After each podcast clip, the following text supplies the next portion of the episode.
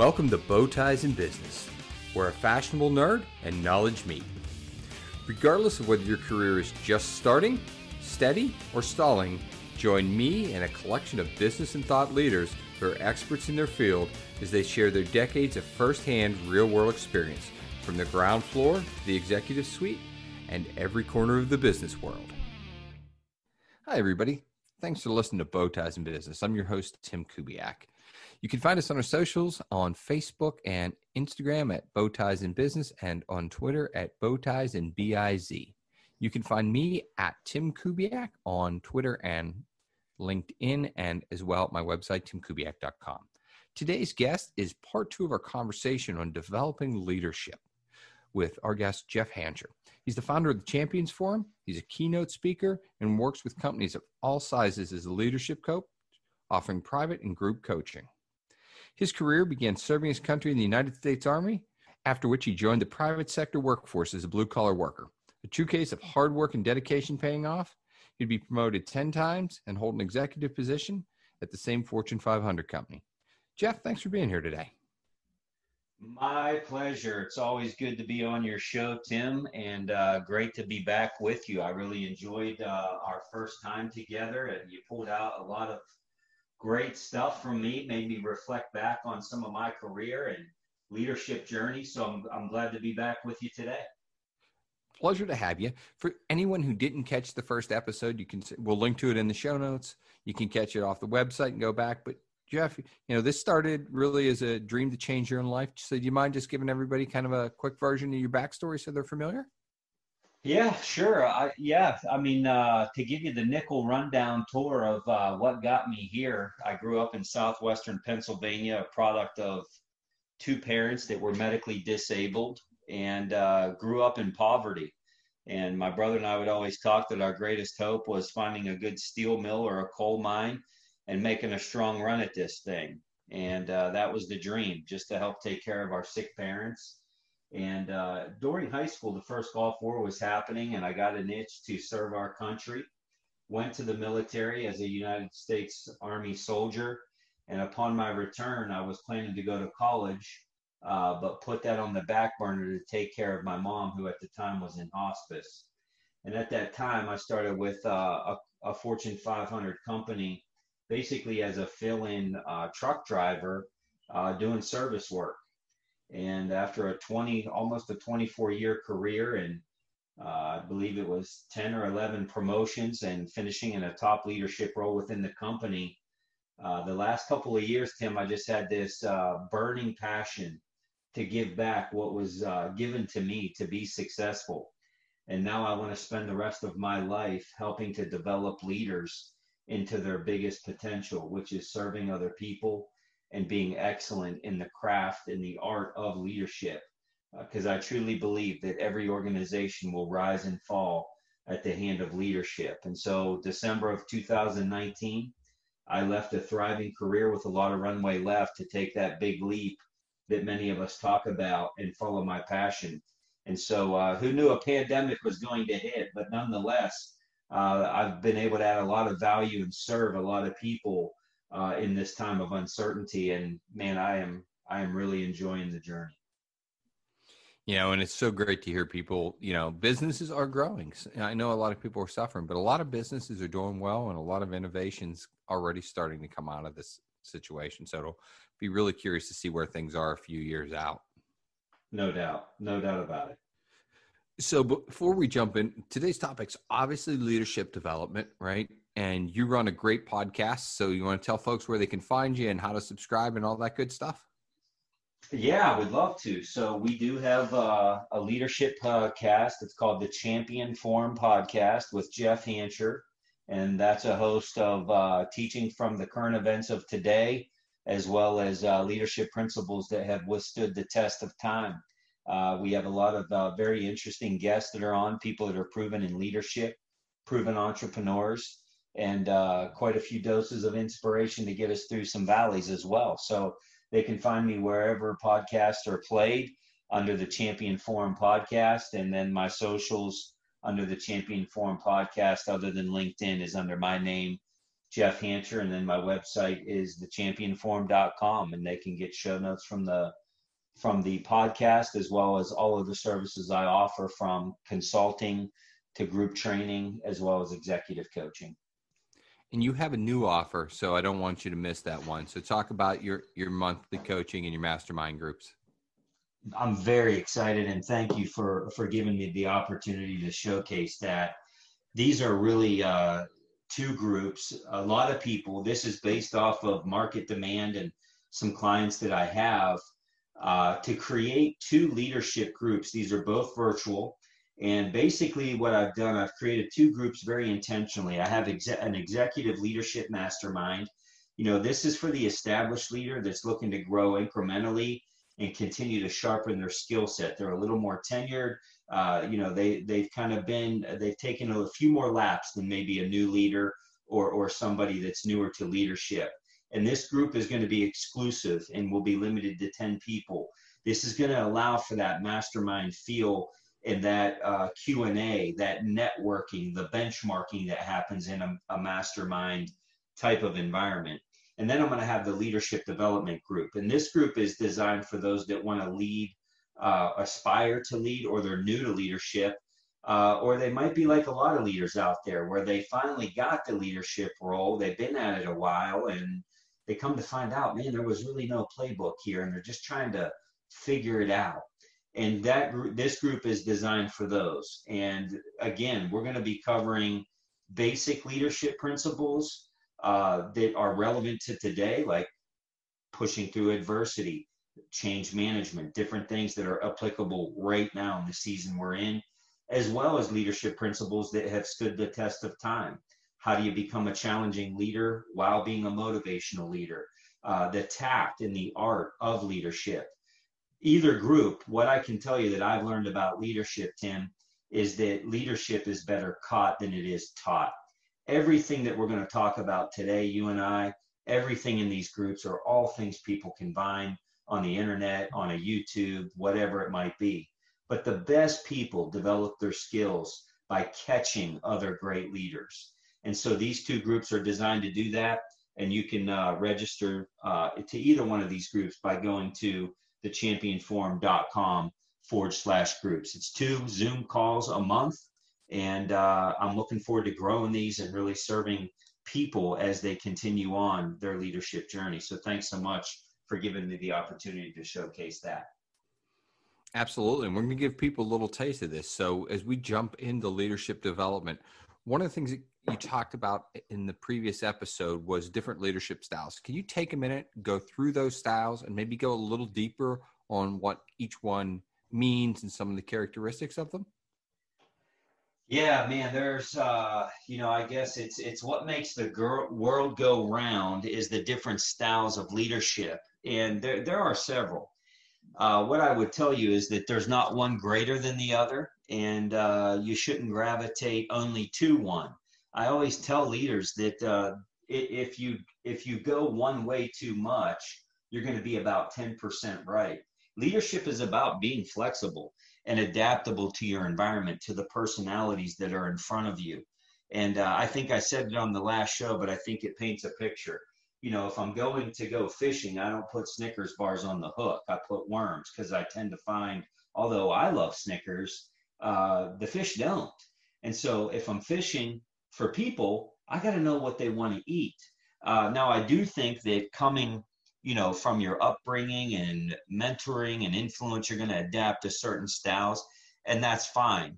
And some of those styles that we see out there is that of the coach, uh, the visionary, and there's several different others: the servant, autocratic, laissez-faire, democratic, the pace setter uh, transformational. And you could go into all of these different styles. We have bureaucratic leaders, we have transactional leaders. Uh, but I can tell you, you have to find the balance to those different styles. Personally, I like the coach. I like the coaching style. Uh, but I think it, you have to really think about when you're thinking about styles of leadership, you have to look at two really certain areas, no matter what style you have, are you going to have a supportive behavior or a directive behavior? And it's really going to depend upon where your people are.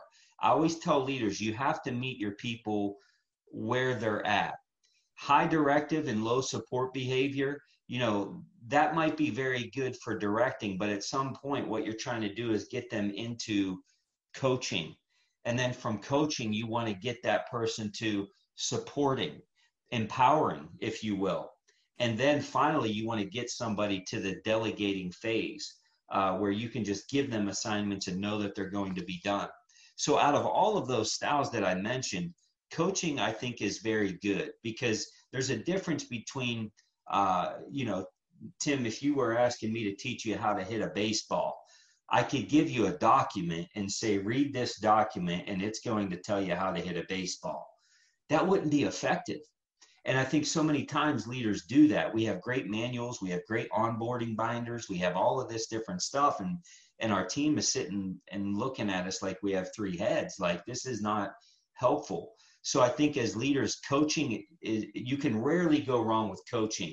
Even people that don't need coached usually value it because they see it as a way to continue to sharpen their fundamental skills. So I love the coaching style. You know, a, a coach that's a, a leader and a coach is someone who can quickly recognize their team members' strengths, their weaknesses, what motivates them to help each individual on their team improve. This type of leader is the one that often assists team members in setting very specific goals, what I like to call the SMART goals, and then provide regular feedback. So if I'm teaching you how to hit that baseball, I'm not just giving you a document. I might say, Tim, why is it important to you to hit a baseball? Because uh, I always dreamed as a kid to hit one over the over the fence, and okay, so we're going to talk about power swinging then, and we're going to talk about one, you know, how to get the long ball. And then I'm going to show you how to hit the ball. But then I'm going to say, does that make sense to you, Tim? Yeah, it makes sense. All right, now I want to watch you hit the ball. No, remember you were supposed to drop your elbow, swing through the ball. Look, watch me do it again, and then coach and redirect. So I love that style of uh, of leadership. But the ideal is to know where your people are and whatever style you have, I think it's a journey with people, directing them, move them to coaching them, move them to supporting them, and ultimately move to delegating. This is what I have. I'm going to give it to you. Go run, go score. I'll be here to cheer you on, and I'll be the first one to send fireworks in the sky when you accomplish the goal. So I love that style, but there are many out there. So let me ask you a question. We're probably in both a visionary and a transformational time for a lot of businesses. How does a current leader start to really adapt to those market conditions? I think you have to be a visionary now, maybe more than uh, ever before. You know, we're in unprecedented times. Now, to say ever before, I would say ever before it with the current leaders. There's been plenty of challenges throughout the course of time but visionary leaders i actually just did a, a group training on this and i titled it will the visionaries please step up now is the time to be a visionary leader because what a visionary does is they see things as though they should be they see things that aren't as though they are and you have to find the balance between being fluffy uh, and fake and being a realistic visionary. Visionary leaders have a very powerful ability to drive progress and usher in periods of change by inspiring employees and earning trust for new ideas. These t- same type of leaders are also able to establish very strong organizational bonds and they foster confidence among direct reports. And by doing this, what you're doing, especially in times of adversity, I mean, you don't have to look far uh, to realize that things are less than ideal. Market conditions are less than ideal. People are furloughed. People are being laid off. There's some anxiety out there. And great visionary leaders, it's kind of like driving through a mountainous area, a lot of hairpin turns. You know, a visionary leader tries to anticipate what's around that turn because everybody can read yesterday's news we have to be visionaries that are anticipating what's coming and then creating vision around that and then tying it to strategy. This is where we're going. It's going to be sunny. the clouds are going to dissipate. And here's how that's going to happen. Visionary leadership is critical in the condition we're in right now, Tim. And it's something that uh, I've been beating the drum hard on uh, to be visionaries. That way, we, we still have, we're inspiring people, we're empowering people, and although things are bad, we have a plan for it to get better. And this is how we're going to do it. Absolutely critical in our condition right now along those lines, are you? How does this fare for younger leaders that maybe this is their first economic, you know? And I know this wasn't in the prep questions, so but you're good. Yeah. So new leaders, right? They've maybe come out, maybe they've been in the workplace since say 2010, even right? So 10 years, they've got a decade of experience, but they've not experienced the front end of a downturn. Now, how can they adjust? What can they rely on to develop themselves and, and you know give confidence to their teams? Because that's a big part of what you got to do right now. It's huge. It's huge. You know, I would tell you, I think you have to get in a mindset of setbacks, really. And setbacks are coming. And as a leader, they're probably going to come more often than uh, they did as an individual contributor because you got more people involved and look, when people are involved, things can things can get crazy.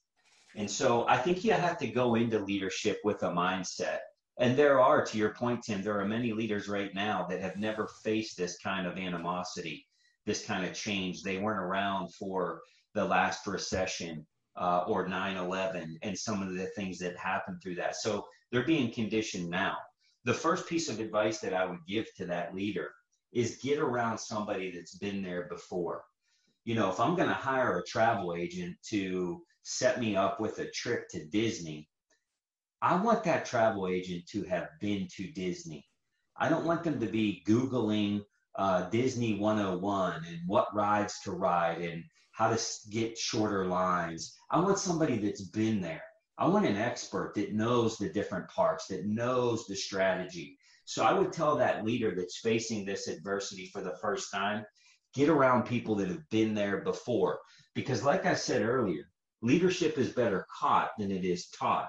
You can Google adversity and leadership and read all day long. And it might look, and we should read, we should get better. But you want that leader in your life that's been there before. But as it relates to setbacks, whether it's the most crazy setbacks like we're seeing now or just normal day-to-day setbacks the first thing is have perspective expect setbacks. Tim you and i are from southwestern pennsylvania. We we should not be surprised in january that it's going to get to be single digits. Uh, you know it's going to be five degrees. It's going to be negative something degrees. It's yeah can you be upset about it? But it shouldn't be a surprise. Why? It's where we live. Welcome to leadership. There's going to be setbacks. Have the perspective. They're coming. But here's the great news. The pressure is a privilege. Because as leaders and as problem solvers, you will get paid in proportion to the problems you can solve. So see them as an opportunity. The other thing is set a time limit for disappointment. If you have a setback or adversity, uh, something bad happens, the stock price falls to the bottom, uh, you miss your quota by 20%, your best employee turned over, whatever it might be. You have 24 hours. I got a 24 hour rule. You can you can kick, scream, throw plates, whatever you want, get the Kleenex out, but 24 hours and we're over it. Less emotion and more information would be the third thing I would tell people. Don't get too high and never get too low seek information on how I can get through this setback and rely on what I call the now what. All right, you've cried, you've got over it, you, have got the Kleenex put away, and now it's straight into now what. The best leaders in the toughest adversity, and we see this all throughout military history. You're going to have setbacks in the battles, but you can't take one casualty and focus so much on that for the sake of the rest of the team, the rest of the platoon, if you will. Now it's now what? How am I going to? I'm not going to focus on what has been taken. I'm going to focus now on what I have left. And lastly, you got to manage your self talk. Who do you say you are as a leader? Maybe your boss, maybe the economy, maybe a competitor is telling you you're terrible, you stink. I told you you were never going to do this. Who are you saying that you are? You've got to be your biggest cheerleader because at the end of the day, nobody can want it more than you. So, those are some key principles I would tell any leader that's facing some big challenges for the first time to help bring them some perspective. That's really good guidance. And you know your military analogy right some leaders are just being battle tested for the first time but sometimes yeah. you know it is and, and i think this is a difficult concept in taking it out of the life and death military situation in business sometimes even at the lowest levels of leadership you have to make a hard decision especially in this type of economy and it brings that forward and it's an opportunity to make the best decision and do it for the right reasons and with compassion. Yeah, and I think we need to lean into those opportunities. And I'm not saying be a crazy person and look for problems, but I am saying lean into the challenges. Because at the end of the day, that's what we're doing as leaders is we're problem solvers.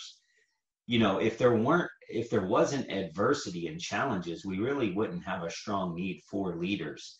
Leaders are problem solvers, they're navigators they help teams navigate through the choppy waters of business and economic climates. And again, uh, everybody wants big success. Uh, most people want big wealth, but I can tell you all of that comes with the magnitude of the problems you can solve. So see these setbacks and adversities as opportunities.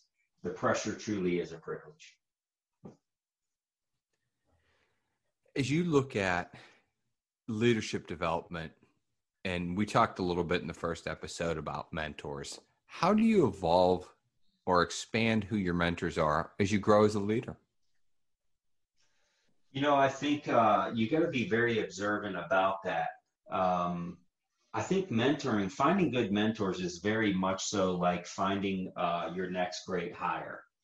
Be very slow to hire and very fast to fire uh, if that mentor that you've selected and has, has accepted you is not working out, uh, you're not getting deposits, personalities aren't there, fire fast.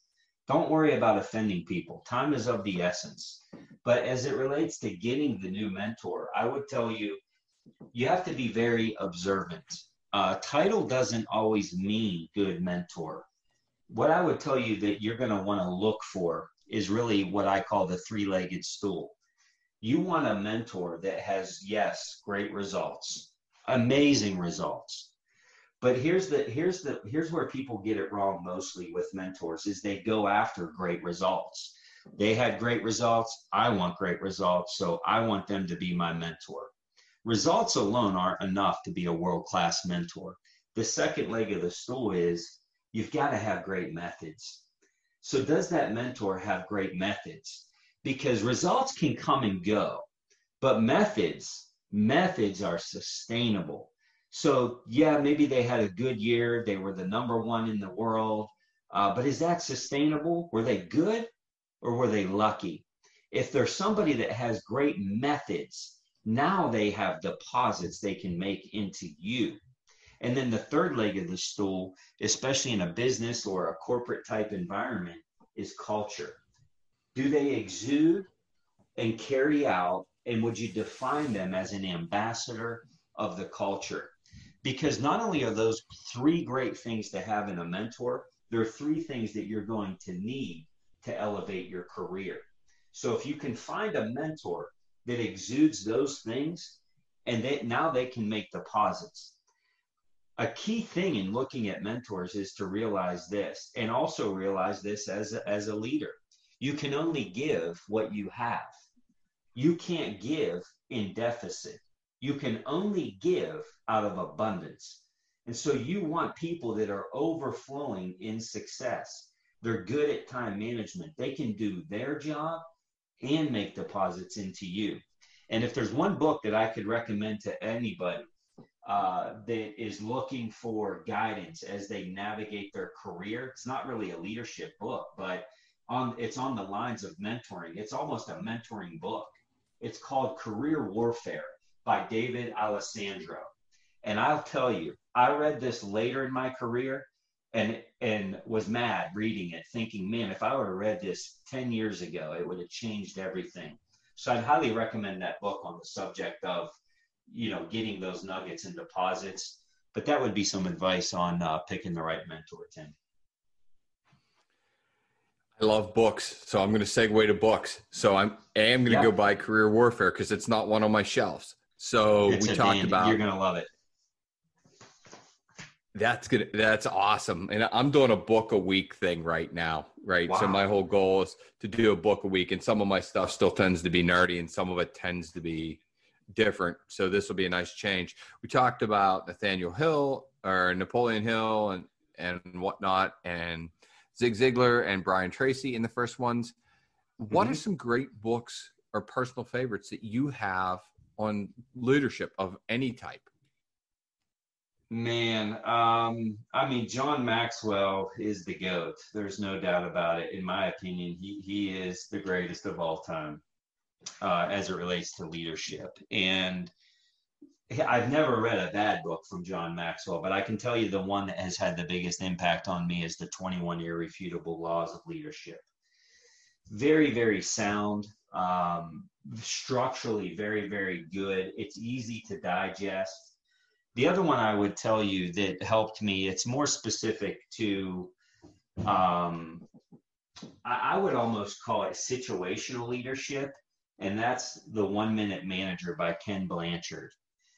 Man it is so good because it's it's very practical. It gives great scenarios about what really happens uh, in the workplace in the office uh, very scenario based and role play esque if you will so the one minute manager by ken blanchard helped me immensely through my leadership journey and then uh, another book that's impacted me it's not necessarily a leadership book but uh, many people have probably heard of it is good to great uh, by Jim Collins. I think those three books have had big impacts on my leadership journey and just how I process and think as a leader.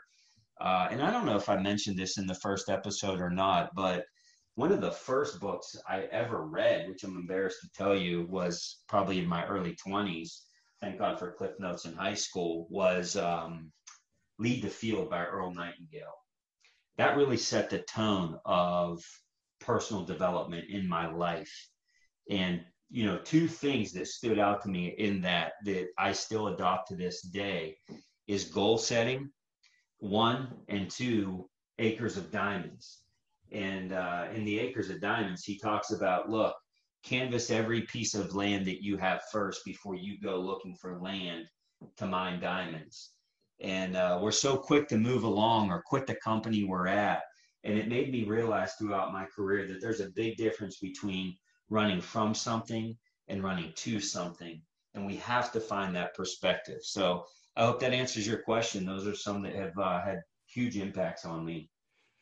Those are great. Some I've got on my shelf, some of which I'll go buy right after this. So that, selfishly, that was very good. Um, good. Along those lines, you talk. You, you mentioned that same phrase, running, not running from something but running to something. Talk about that and the importance of that in a career. Man, it is it's huge. It is huge, uh, and especially if we're money motivated. Uh, you know, I've coached a lot of people through this dynamic. You know, they have a chance to go make 10% more, 15% more here. Uh, they, they jump quick. Or the, the, the, this is another classic. They have a terrible boss uh, they don't like their boss. And here's what I always tell them you need to get this work through. You need to figure this environment out, whether it's a boss, whether, I mean, outside of morals and ethics, like, guess what? You're going to have challenges wherever you go. And yeah, okay, so you have a bad boss, you're not getting along. Uh, one of your teammates on your team's a jerk, whatever it might be. There's jerks everywhere. There's bad bosses everywhere. Leaders, there's bad leaders all over the planet. In every company, there's at least one. And so you're going to go over there for another 10% pay raise, but you might be going from bad to worse and you don't even know. So why don't you stay here and work through the adversity back to being battle tested instead of running from something? So there's a difference between running from something and running to something. An example of running to something would be uh, I'm, a, I'm a sales representative. I have this passion for leadership. I just want to lead people. I've been a sales rep for 10 years. Out of those 10 years, I made President's Club seven times. Uh, there's only one sales leader in the company, and the guy's been here 20 years, and he's a bottleneck not going anywhere. And this company over here, they're a great culture. They want me to be a leader over there. That's running to something. You've earned the right. It makes sense. Uh, and I think we have to decipher that. And as leaders listening to this show, I can tell you, you've got to get good at being a visionary around explaining to your people the difference between running to something and running from something, uh, because that's great leadership deposits. It's also a good way to retain talent on your team. And the best way to handle an objection, and I'm sure your listeners have heard this from you, Tim, the best way to handle an objection is a great presentation. Don't wait until all hell is breaking loose on your team to give this vision. You should be doing it early and often. And the best time to do it is when there's not a problem with an employee or they're disgruntled or whatever it might be. So explain those two dynamics. That way you can reinforce them when all hell is breaking loose. That's one that I've actually seen amazing changes in in the last three, four months, right? I have seen senior executives, some that I know, many that I don't, that are communicating in a way they never had before internally mm-hmm. with their suppliers and with their customers. And I think, I hope that stays. Yeah. Yeah. Me, so. You and me both and we find that in times of adversity is typically when leaders get more granular and uh, you know if that's not always fun because now we have a leader like a c-level leader signing off on a personal computer like i get it uh, yeah. but nonetheless like we have to realize that uh, sometimes the the climate of our business demands that and so back to being flexible and you know, we've always heard that the most dangerous words in business is we've always done it that way. I would tell you if that's your thinking, how's that working for you? And so we have to be willing to flex. Talking about flexing, uh, I'm an old guy now, right? I'm, I, have been around. I've been doing this going on 30 years and leading different organizations. What advice would you give people that have taken those laps, so to speak, in finding and developing young talent. The opposite of looking for a mentor, but looking for a mentee, if you will. Yeah, I would tell you uh, there's nothing better in leadership than making deposits and looking back on, you know, somebody that you literally had the opportunity to change their their life. And I think it's really two different mindsets. One would probably be more on the hiring, right? And then that that could be a whole discussion on how do you find good talent? And I don't know if that's what you were asking, but the other one would be the internal, which is uh, what are we doing to develop the people within our organization? And if you're a leader now, I can tell you, uh, yes, you have a team. You're looking at your org chart. You got 5, 10, 100 people underneath you. Uh, but if your company is progressive, and I'm hopeful that it is, you're going to need more people. Uh, you're going to have some turnover, even if it's single digit turnover as a percentage, you're going to need to find talent. I, I'm a believer that most times, not always, but most times, your best talent should come from within. Uh, that you can assess the non the, the intangibles, you know, the things you can't teach, culture, character, effort, effort, passion, you know, things like that. But they might not have the skill. So they're the who, but they don't have the what. As a great leader, you should be seeking these kind of people out. They're good at their job now. Uh, they're well thought of. They do great on performance reviews. They're winning culture type awards.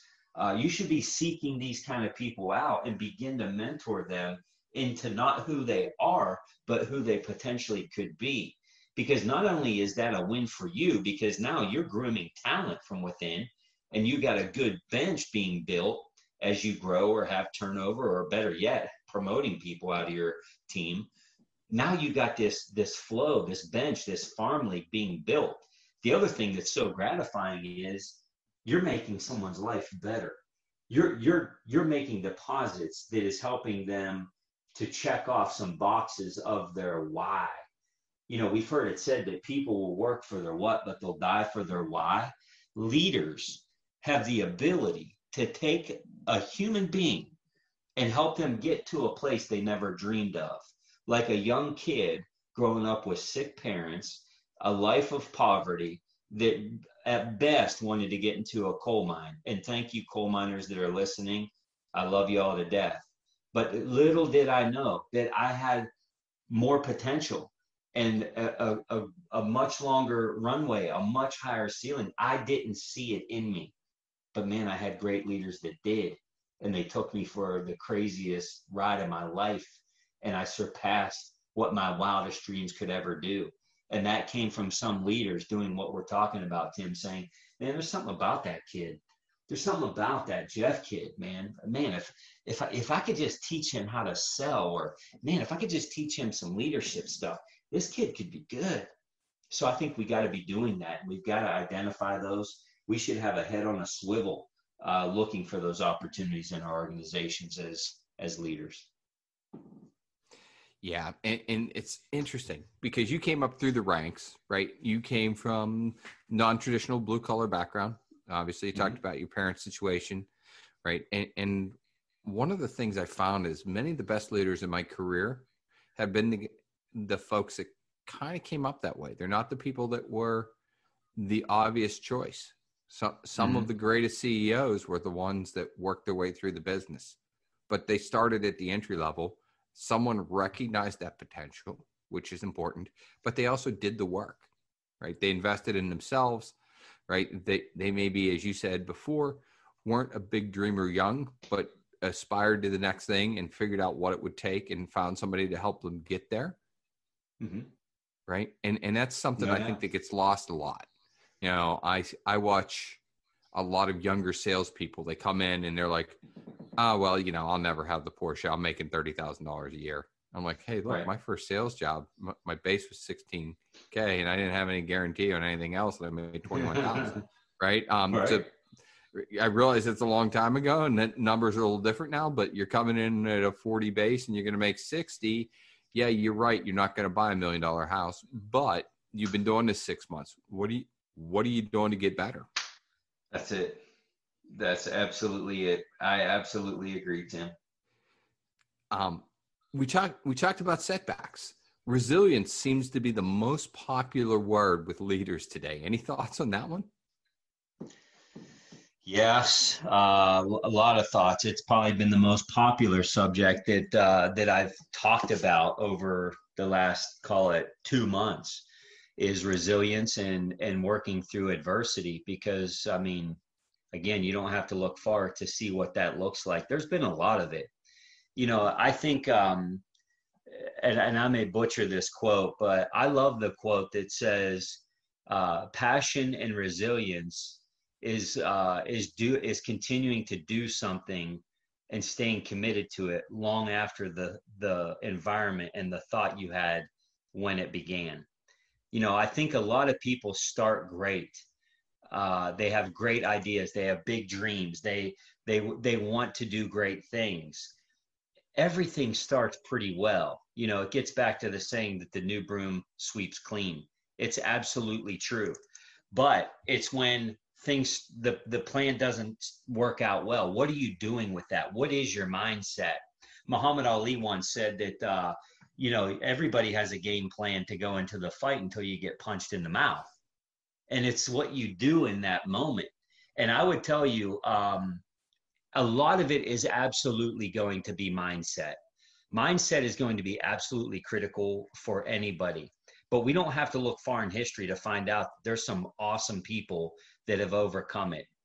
I would tell you there's a couple key principles as far as resilience and pushing through adversity. I talked a little bit about setbacks but i'll give it a little bit of a different uh, perspective one, adversity is temporary. The second thing I would tell you is if you allow adversity, it can become an anchor. You can't uh, anchor by its definition is is designed to keep you in one place. That's not that's not the mindset of somebody that's progressive, somebody that is on a mission, somebody that's on increase. But if you allow it, adversity can become an anchor. And if you let something keep you in one place, what's actually happening is you're actually going backwards because everybody else is going ahead. I always tell people, even if you're crawling, you'll lap somebody on the couch. Don't let adversity become an anchor and keep you in place. The third thing is is that adversity can be your greatest teacher. You know, I think about my childhood. I think about growing up in poverty. I think about you know, uh, my mom having her leg amputated. My dad had his, battled cancer, battled lupus, a kid being in and out of hospitals, uh, roaming the halls of hospitals my whole childhood. But I can also tell you this I learned a lot. I learned a lot about perspective. I learned a lot about what real stress was. It conditioned me to be a great leader. And you can learn from those things you have to ask yourself in times of adversity is that adversity happening to you or is it happening for you? That's a different mindset. If you allow it, adversity can teach you what you need to learn to be the very best version of yourself. And then ultimately, I would tell you that um, have gratitude. Adversity can reveal good. I like what Napoleon Hill once said in his book Think and Grow Rich, and, and it's one of my favorite quotes of all time. He says, In every adversity, every failure, every heartache carries with it a seed of equivalent benefit. And I believe that, Tim, to be absolutely true. And a great way to deal with adversity is to find the good and practice gratitude because there's something to be thankful for. There's people right now around the world literally in foxholes dodging bullets. And maybe you're listening and that's you.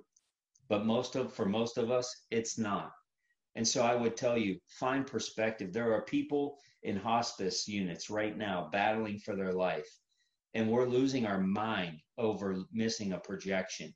And look, I'm a fighter. I'm a winner. I'm a competitor. I hate to lose more than I like to win. But when all hell is breaking loose, that's the time to find some perspective and have some gratitude. So those would be four things that I would share with leaders uh, that uh, need to pull it together. That's a great point and fantastic advice. And with that, one of the things I want to do is kind of segue as we head towards wrapping up here, and that is your business has evolved. So you talk about being adaptable and whatnot. And you mentioned mm-hmm. it a little bit earlier, but can you talk a little more about what you're doing now to help companies make the right hires? Yeah, wow, has that been that's been a big topic for me lately and I'll tell you why I think it is, Tim. I don't know when you're airing this, but we're recording this July 8th, 2020. And I'll tell you right now, uh, there's not a lack of employable people right now. Uh, there's a lot of people laid off. And that means that uh, there's a lot of people looking for jobs. And we're not used to that. I mean, we, we went from one extreme to the other. I mean, it wasn't maybe even in January, people were fighting for talent. People were paying for talent in ways they never paid for it before. Labor expense was was year over prior through the roof on your income statement. Now it went the pendulum swung so far the other way and we as leaders we haven't adopted the mindset that maybe this is actually too good to be true there's so much talent out there so what we have to do as leaders right now is we have to have a true hiring process we have to have a process that's going to get us into a place that we're confident that we're making the right hires especially in a sales world because i think a lot of your people that are here uh, you know, they're in sales, they're in sales leadership, whatever it might be. So I've really been helping people think through what are their outside hire assets? What should those be? What are the non-negotiables? Uh, what what's the assets of a science project? How about the leader that's like, I think I can make them good. History is a predictor of the future. We've got to get that stuff right. And we can't allow ourselves to have some of these hiring pitfalls in these markets because everybody looks good. And especially in sales, they communicate well, they look great, and we're making bad hires. I'm seeing turnover with some of my clients in, in weeks, not months. And it's been a very, very painful thing for some of my uh, biggest clients. So I've been putting a lot of time into uh, hiring programs, uh, specifically in the sales world, because man, it is just not an area that we can get right. And I help people go from how do you recruit them? Uh, my science behind why passive candidates are the best, the ones not looking, the ones that are happy where they're at. And then I take them through the interview process and ultimately to onboarding because uh, people, we will live and die by the teams that we have. I don't care how great your widget is, how great your culture is. It's going to be the people and so we we just can't afford to get it wrong. So I've put a lot of attention uh, into helping some of my clients get that right. That's fantastic. And with that, tell tell everybody again, in case they missed it at the beginning or didn't scroll it down fast enough, everywhere they can find you. You know, podcast, the website, the socials, etc. Yeah, so the uh, the website, which is a, a, great way to reach me, is thechampionforum.com. Uh, if something I said uh, struck a chord with you, or maybe you're like, I wonder what Jeff thinks about this. I'll be as accessible as I can be to anybody. Again, I left a great career to help people. That's my passion. If that's you, email me. I can be reached at Jeff Hancher at thechampionforum.com. And then uh, social media, I post leadership nuggets every single day. And uh, I can be found on Instagram and Facebook under the Champion Forum and LinkedIn under Jeff Hancher. Jeff, thanks again for taking the time being on. This was a fun conversation. Of course, I'm excited to have a whole new list of books too. So, well, Tim, thank you. Uh, I love engaging with other professionals and watching your journey and how you're helping so many people do what you do. I am I'm so thankful for the connection that we made, and uh, I love adding value to others. And so, thank you for giving me the opportunity to make deposits into your listeners as well. And um, I wish you all the best. I'm sure we'll be connecting more. And listeners, thanks for investing time to listen to uh, the show today. And if I can help you in any way, don't hesitate to reach out. We're happy to have you back anytime you want. So thanks again for listening. And we hope you've enjoyed this episode. We put out fresh content every Tuesday. If you like what you heard, please subscribe, tell your friends, and share on your own social media accounts. Want us to see what you have to say? It's a BYOB kind of party. Bring your own bow tie. So hashtag bring your own bow tie. Our listeners are important to us. After all, it's you we create this content for. With that in mind, we're doing a mailbag episode once a quarter. If you have suggestions, ideas, or questions you'd like answered, email us at mailbag at bowtiesandbusiness.com.